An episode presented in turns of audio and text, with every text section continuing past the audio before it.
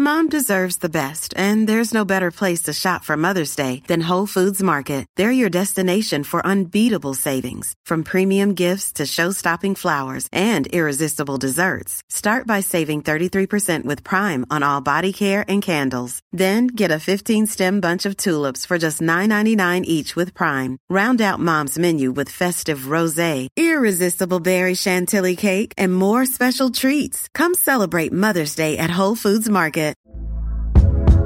Hey there, it's Michelle Norris. I'm host of a podcast called Your Mama's Kitchen. When I travel, I'm usually looking for a way to find a taste of home when I'm not at home. And one of the things I love to do when I am at home is entertain. And Airbnb allows me to do that. When I was in California recently, I rented a house that had a great kitchen. And when we were sitting around the table, we were all thinking, we're in someone else's house. Someone could be in all of our homes as well.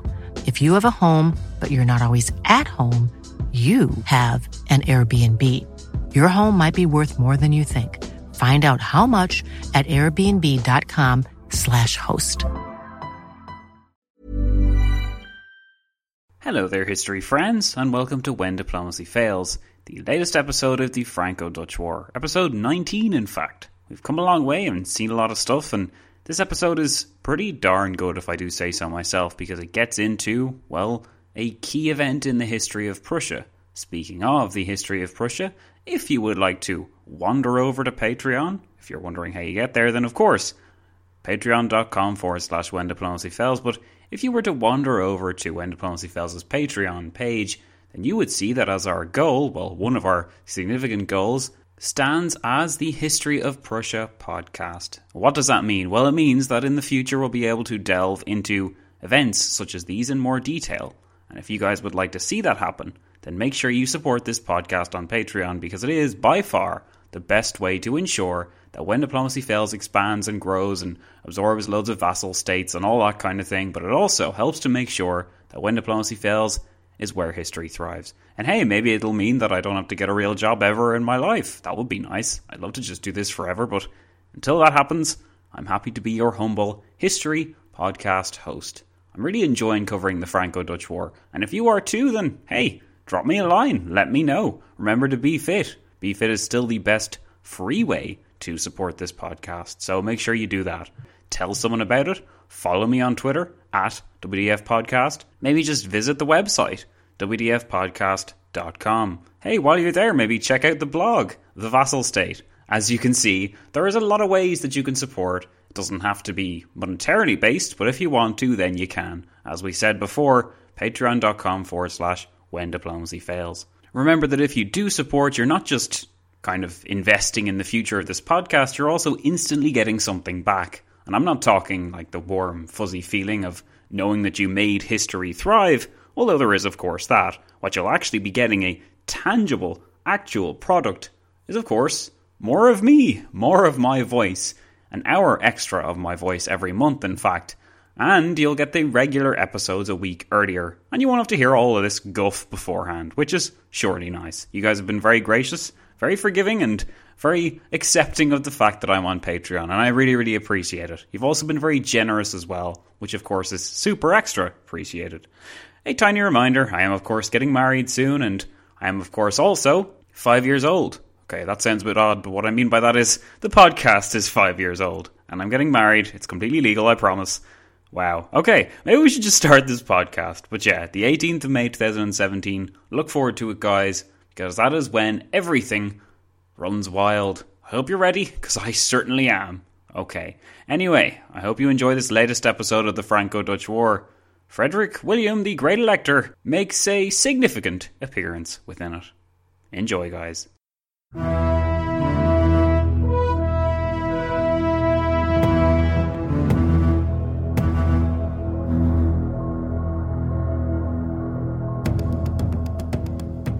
history friends, and welcome to episode 19 of the Franco Dutch War. Last time we brought you through the campaigning year of 1674, which was an eventful one by all accounts, and one which introduced us to several important issues, including the importance of Marshal Turenne to the French war effort, the French marriage to the Palatine family through Louis XIV's brother Philippe, and the critical threat which the Rhine frontier posed to French security. We noticed during the course of the previous episode also that the French tended to defend along the Rhine, besiege in the Spanish Netherlands, and exercise the bare minimum of resources along the Pyrenees as the Mediterranean as the Mediterranean theatre began to heat up as well with a revolt in Sicily. In this episode, we are brought into 1675 as the war further evolves into the slugging match it would represent up until the peace treaty. And when they take you guys too early, 1675.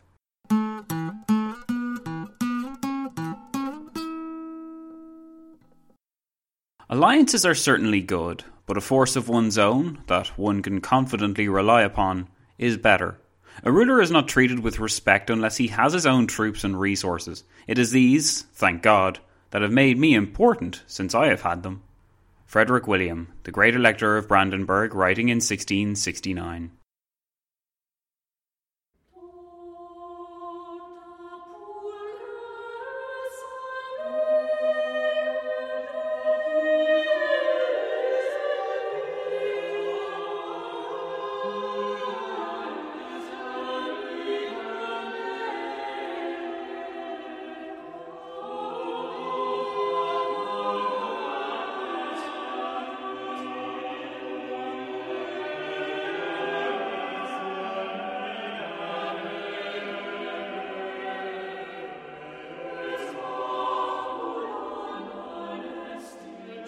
France had endured a solid year of campaigning, and with a rhythm apparently setting in as to how Louis planned to fight the so called Dutch War, it seemed as though both Louis and the Allies would wage war until either side was sufficiently disadvantaged.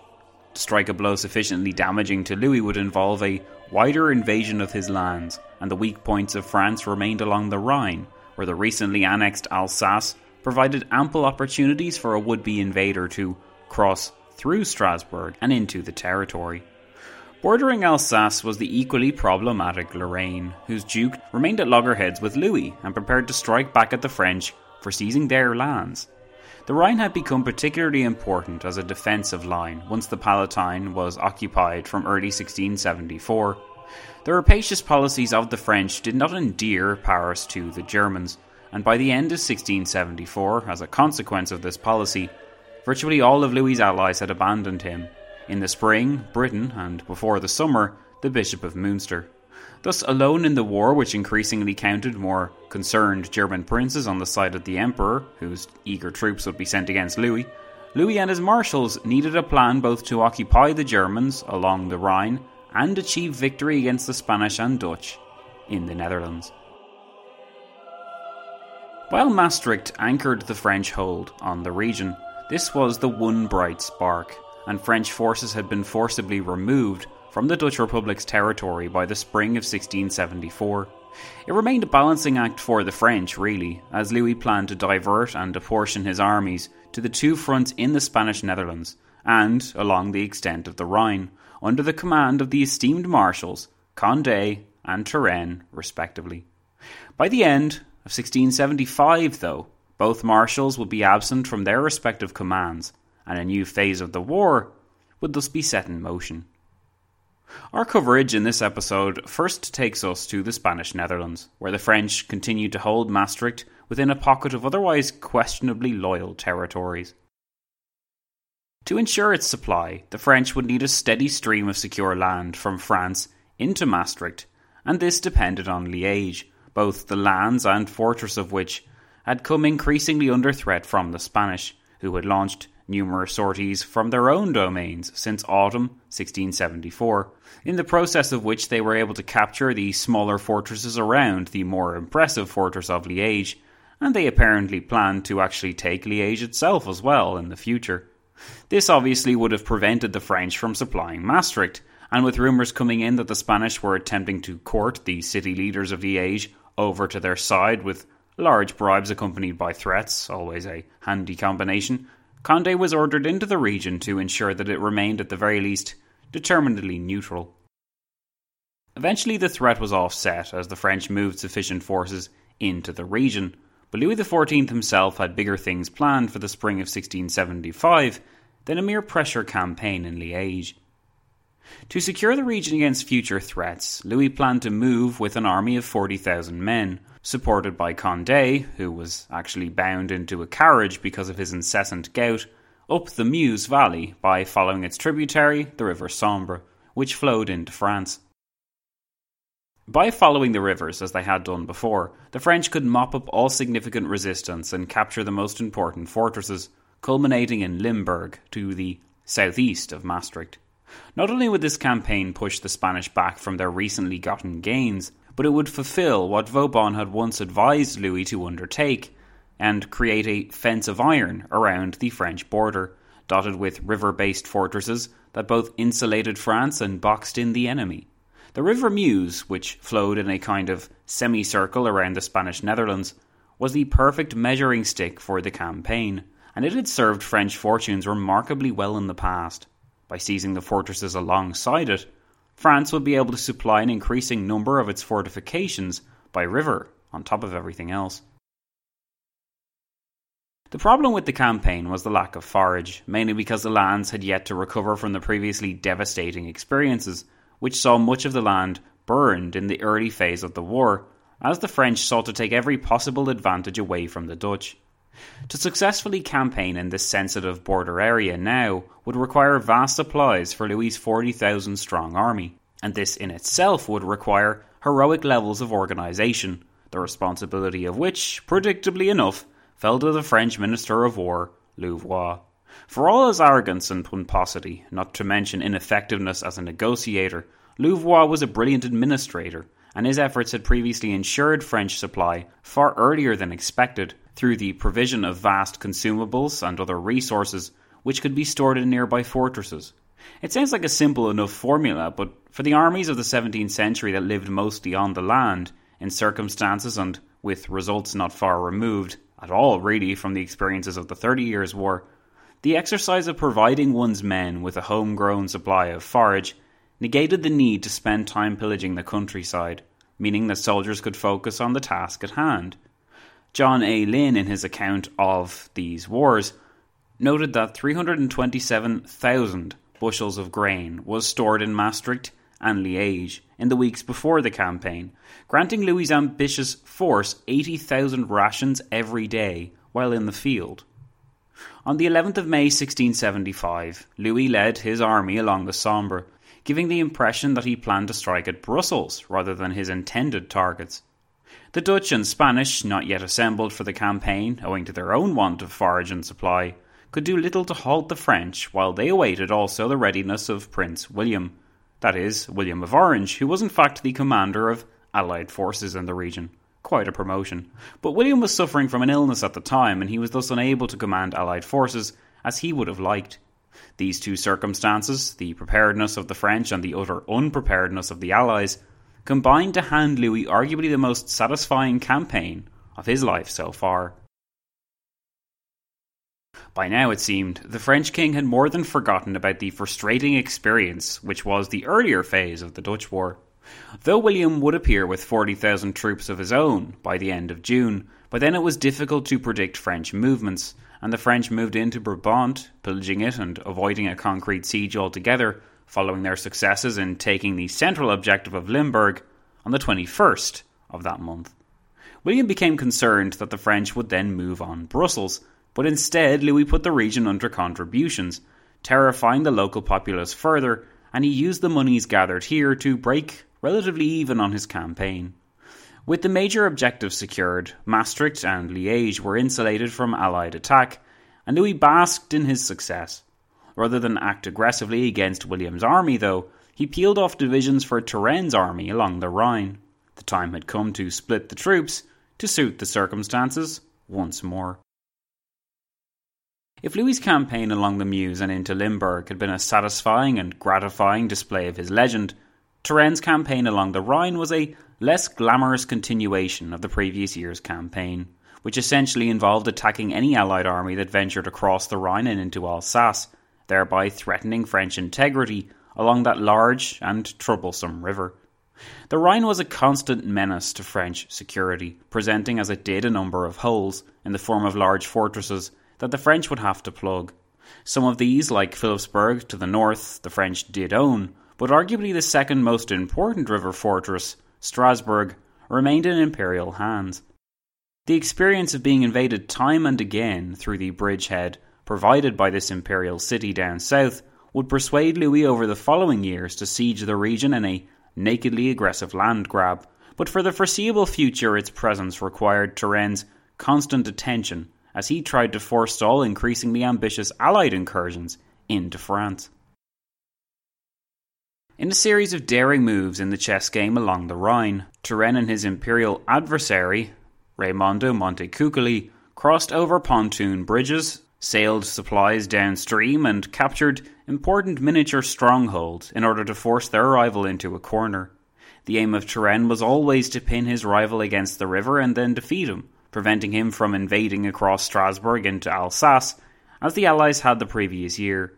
For a time, it seemed as though Turenne was winning the game of maneuver because Turenne was able to force the loyalty of numerous smaller German towns along the Rhine, which brought Montecuccoli further away from his own supply lines.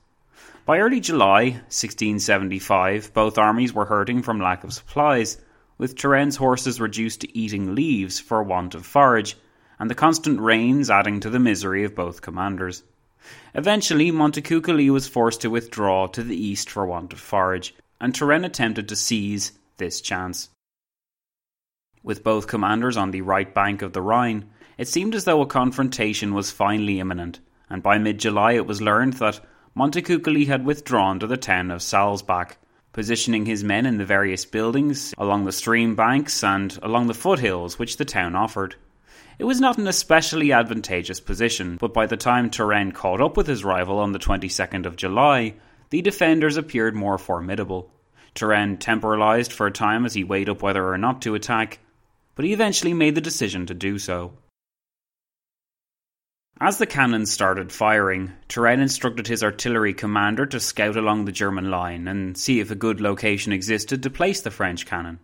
This artillery commander, a Jean Saint Hilaire, wore a red cloak that proclaimed his station, but it also, predictably enough, presented a tempting target to those Allied gunners capable of zeroing in on him.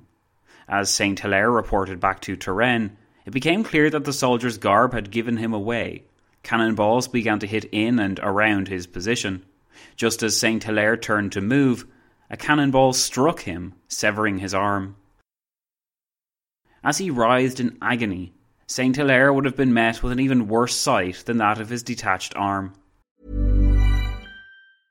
Mother's Day is around the corner. Find the perfect gift for the mom in your life with a stunning piece of jewelry from Blue Nile. From timeless pearls to dazzling gemstones, Blue Nile has something she'll adore. Need it fast? Most items can ship overnight. Plus, enjoy guaranteed free shipping and returns. Don't miss our special Mother's Day deals. Save big on the season's most beautiful trends. For a limited time, get up to 50% off by going to Blue Bluenile.com. That's Bluenile.com. Mom deserves the best, and there's no better place to shop for Mother's Day than Whole Foods Market. They're your destination for unbeatable savings, from premium gifts to show-stopping flowers and irresistible desserts. Start by saving 33% with Prime on all body care and candles. Then get a 15-stem bunch of tulips for just $9.99 each with Prime. Round out Mom's menu with festive rosé, irresistible berry chantilly cake, and more special treats. Come celebrate Mother's Day at Whole Foods Market.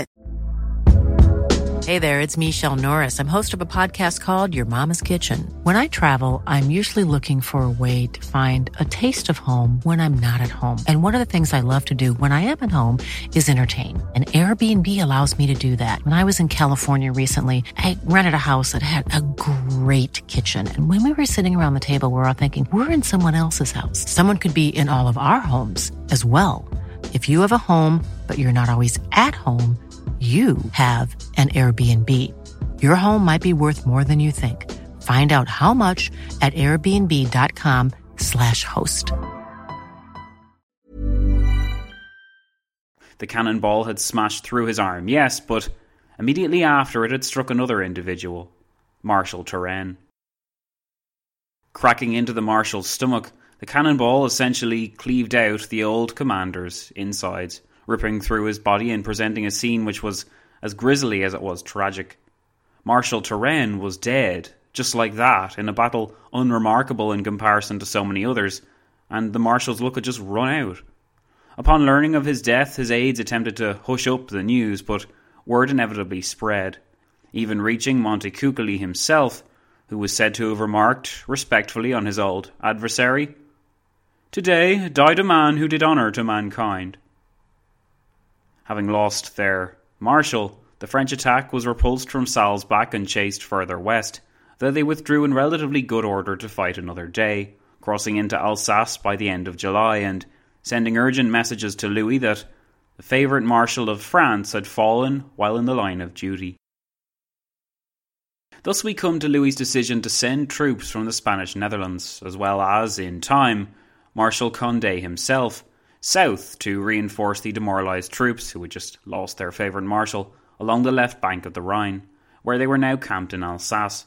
Sensing weakness, Charles V of Lorraine, the nephew of the late Duke who had died in August, effected a siege of Trier when the French withdrew into it, and by the 6th of September, this important city northwest of Strasbourg was in Allied hands.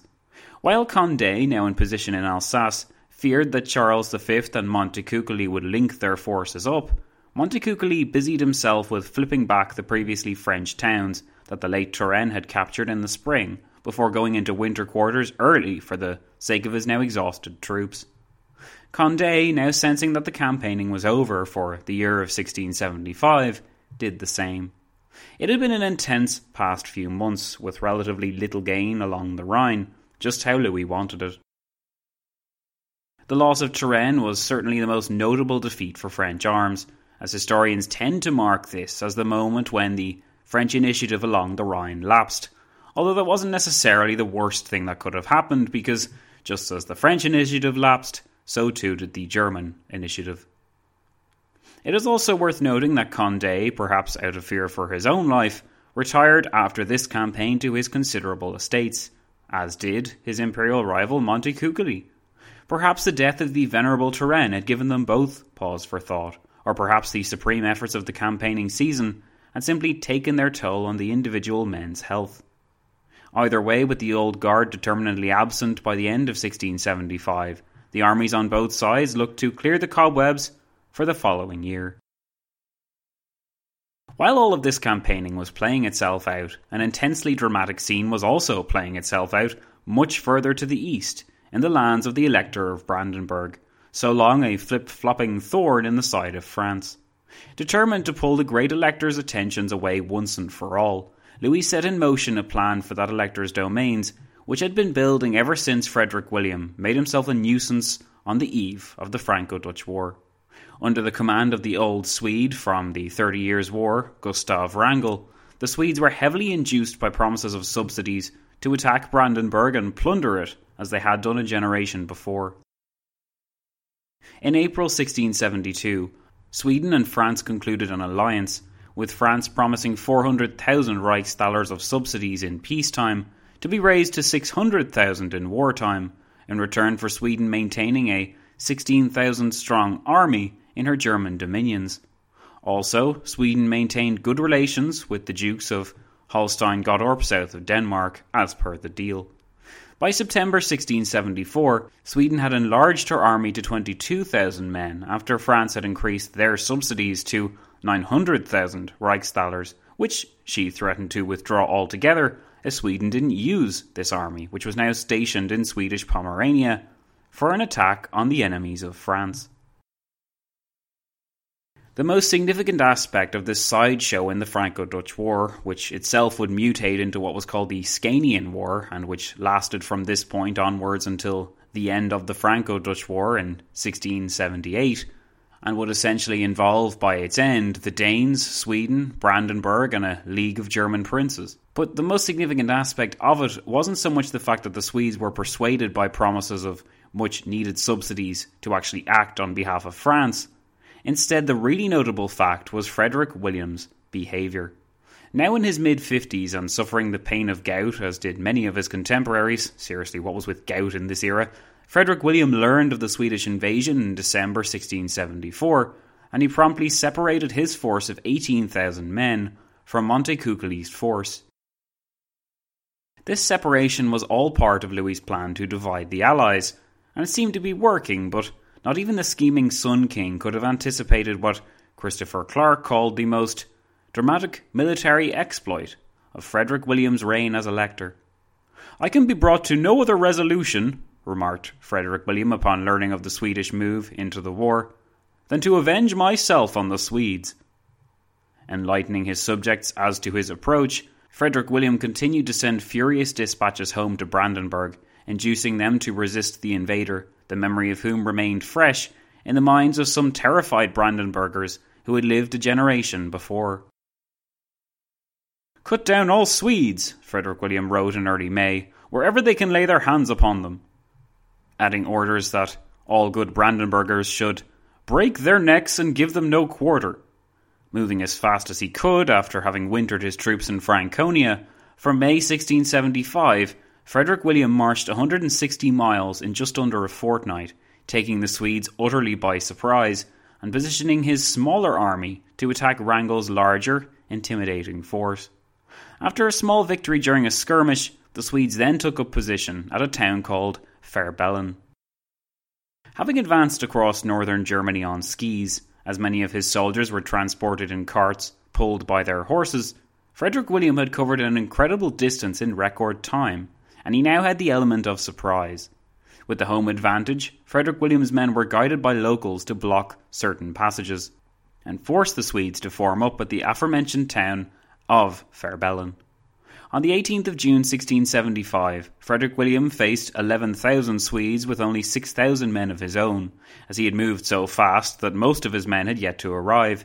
Yet he recognised the advantages of the terrain, and he seized a low hill across a river from the Swedish position, placing his cannon upon it.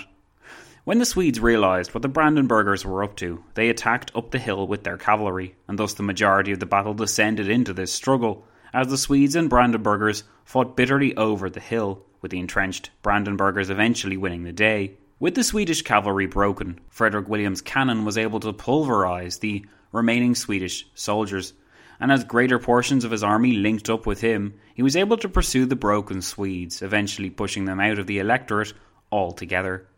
By the 2nd of July, then, Frederick William's territory had been rid of Swedes, and his legend had been cemented those Swedes who hadn't been chased out of his lands were brutally butchered by the citizenry, fed stories of Swedish excesses from years past, and eager to avenge themselves for the previous generation. It is from this battle that Frederick William's title, the Great Elector, was born. In dispatches to and from the various courts of Europe, while noting his significant action here and what it represented, Brandenburg officials held their elector in a higher esteem than ever before. As Clark noted, Frederick William is the only man of this era to retain the great title he was saddled with. All the other attempts at applying such a title to Louis XIV or even to Leopold, the Holy Roman Emperor, were to prove far less successful. So, what did the victory actually mean for Brandenburg then? Well, Frederick William was not finished with this victory, as the Swedish invasion represented not merely a new campaign, but as we said earlier on, the beginning of what would be termed the Scanian War, and which would be waged parallel to the wider Franco Dutch War, reflecting the fact that the beast originally released by Louis had definitively mutated into an uncontrollable monster.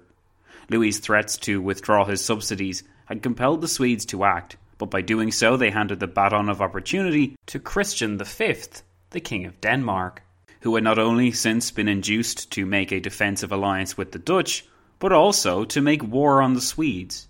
Suddenly, it seemed, France's only ally, in Stockholm, was in a two front war. The emergence of Charles XI on the Swedish battlefield completed the picture of formidable men operating and distinguishing themselves during this era, and it is largely because of their efforts and legends that the campaigns launched during this period remain so fascinating. The 19 year old Swedish king was thrust desperately into the command, in the hope that he would make, like his ancestors, and restore the now imperiled Swedish security. Charles's appointment seemed to do the trick, as he was able to frustrate Danish incursions into Denmark and effectively remove the threat which the Danes posed to Sweden's position there, although the Danes had better look at sea. As we already know, to add to this triple image of reversal and triumph, the Brandenburgers seemed to just have the Swedes' number on land and would eventually push right into Pomerania, virtually removing the Swedish presence there by the end of the war, and bringing the more recognisable state of Brandenburg Prussia further into line. These victories further added to the legend, of course, of Frederick William, who had not merely liberated Brandenburg from the invading Swedes, but removed the ancestral threat which they had posed to Berlin since first landing in Pomerania in the early 1630s. Although Frederick William would bitterly lose these gains in the later Peace of Nijmegen, Brandenburg and its great elector were able to ride high during most of the Scanian War, as the ambitions of Louis seemed to widen the conflict all across the continent, leaving only Bavaria, it seemed, without a dog in the fight, though the diplomatic campaigns there would continue apace. We will do our best to cover the issue of Scandinavia in the future, but before we close this episode, we must bring our attention back to the considerable proposal and set of circumstances which led to Louis XIV's brother Philippe marrying into the Palatine family. The same Palatine family, incidentally, were the French so ravaged from early 1674. Charles Louis, or Karl Ludwig to give him his German name, the elector of these lands, was the second son of Frederick V, in other words, the second son of the Winter King from the Thirty Years' War. As you can see, it's all connected. So, who are we all indebted to for bringing the story of Elizabeth Charlotte to life through the translation and editing work of the Princess Palatine's letters? Well, the historian Elborg Forster, and she noted on the proposal of the brother of the French king to the strategically important but relatively unremarkable princess that Charles Louis was extremely eager to conclude an alliance with the French royal house, for he hoped that such a marriage would not only establish his daughter in great splendour, but also permit him, the elector, to play the role of mediator between the Holy Empire and France, and above all to shield his own country from the potential aggression of its most powerful neighbour. It is not clear why Louis XIV agreed to this marriage between his brother and a rather poor and reputedly plain German princess, for in 1670 there was no reason to believe that the line of Pfalz Simmern would die out in the foreseeable future, thereby giving Philippe's family claims to an inheritance in the Palatinate. After a great deal of evasion on the part of the Palatine elector, the dowry for the marriage was fixed at 64,000 livres, a positively paltry sum when one considers that Monsieur's income at the time was almost 2 million livres a year. The unmistakable awkwardness which would have accompanied the lively Liselotte's marriage to Philippe made itself felt when the unfortunate bride learned of the invasion of her homeland. Remarking in a letter to her aunt, the Duchess Sophie, the wife of the Duke of Hanover, who incidentally was made an elector of his duchy in 1692, Liselotte wrote on the 22nd of August 1674 that My first wish for Heidelberg must be that God may restore the blessed peace to us, else the porridge will become very dear in the good Palatinate if Monsieur de Turenne keeps taking away more cows, although I hope that the Duke of Hanover will now put a stop to this. Just now I am being called to go downstairs, for the King, the Queen, and the Dauphin wish to call on me in passing. They are coming from Paris, where a Te Deum was sung today for the battle the Prince of Condé won. He defeated the Prince of Orange's rear guard and took all the baggage trains and many prisoners. All of this is very well and good, but to speak very plainly, I would prefer a good peace to all of this, for if we had that, our good Palatinate and Papa would find some rest. Though she would rarely comment on the nature of campaigns during her wealth of correspondence, Liselotte's letters shed an important light on society, as much as what it was like to be a woman in the court of Louis XIV. Speaking of which, it is debatable whether by late 1675, Louis himself pondered whether, as Liz put it, he would prefer a good peace to all of this, even if the lines seemed to be holding and the Netherlands drew some triumphs for him. It remained to be seen, following this eventful year when the war spread into Scandinavia, the old guard retired from service, and the Prince of Orange continued to try and take it to his adversary, whether France could maintain such a level of endurance, or whether the war for glory would ruin Louis's kingdom before sufficient levels of glory could be found. 1676, it seemed, would be a year of high hopes for both sides. Okay, so before we get out of here, it's only right that we record the patrons for this week. So, starting from the start of the week, We have first Patrick F. Attache. We have Michael V., who updated his pledge and is now a fully fledged diplomat. Congratulations. We have Oded L., who is now a diplomat, so congratulations to him. Then we have Mark B., who is an ambassador. And then we have Bob K., diplomat. Bill C., ambassador. Sean M., student of diplomacy. So that's all the patrons for this week, guys. Thanks very much for giving, and I hope you enjoy the extra feed. A small reminder that I won't be here to do this next week, but you will get your episode. The reason why I won't be here is because I'll be in Amsterdam. So yeah, pray for me and hope that I return safe and sound because it is my stag and I'm really looking forward to it. But yeah, so thanks for listening, guys, and I'll see you all again soon.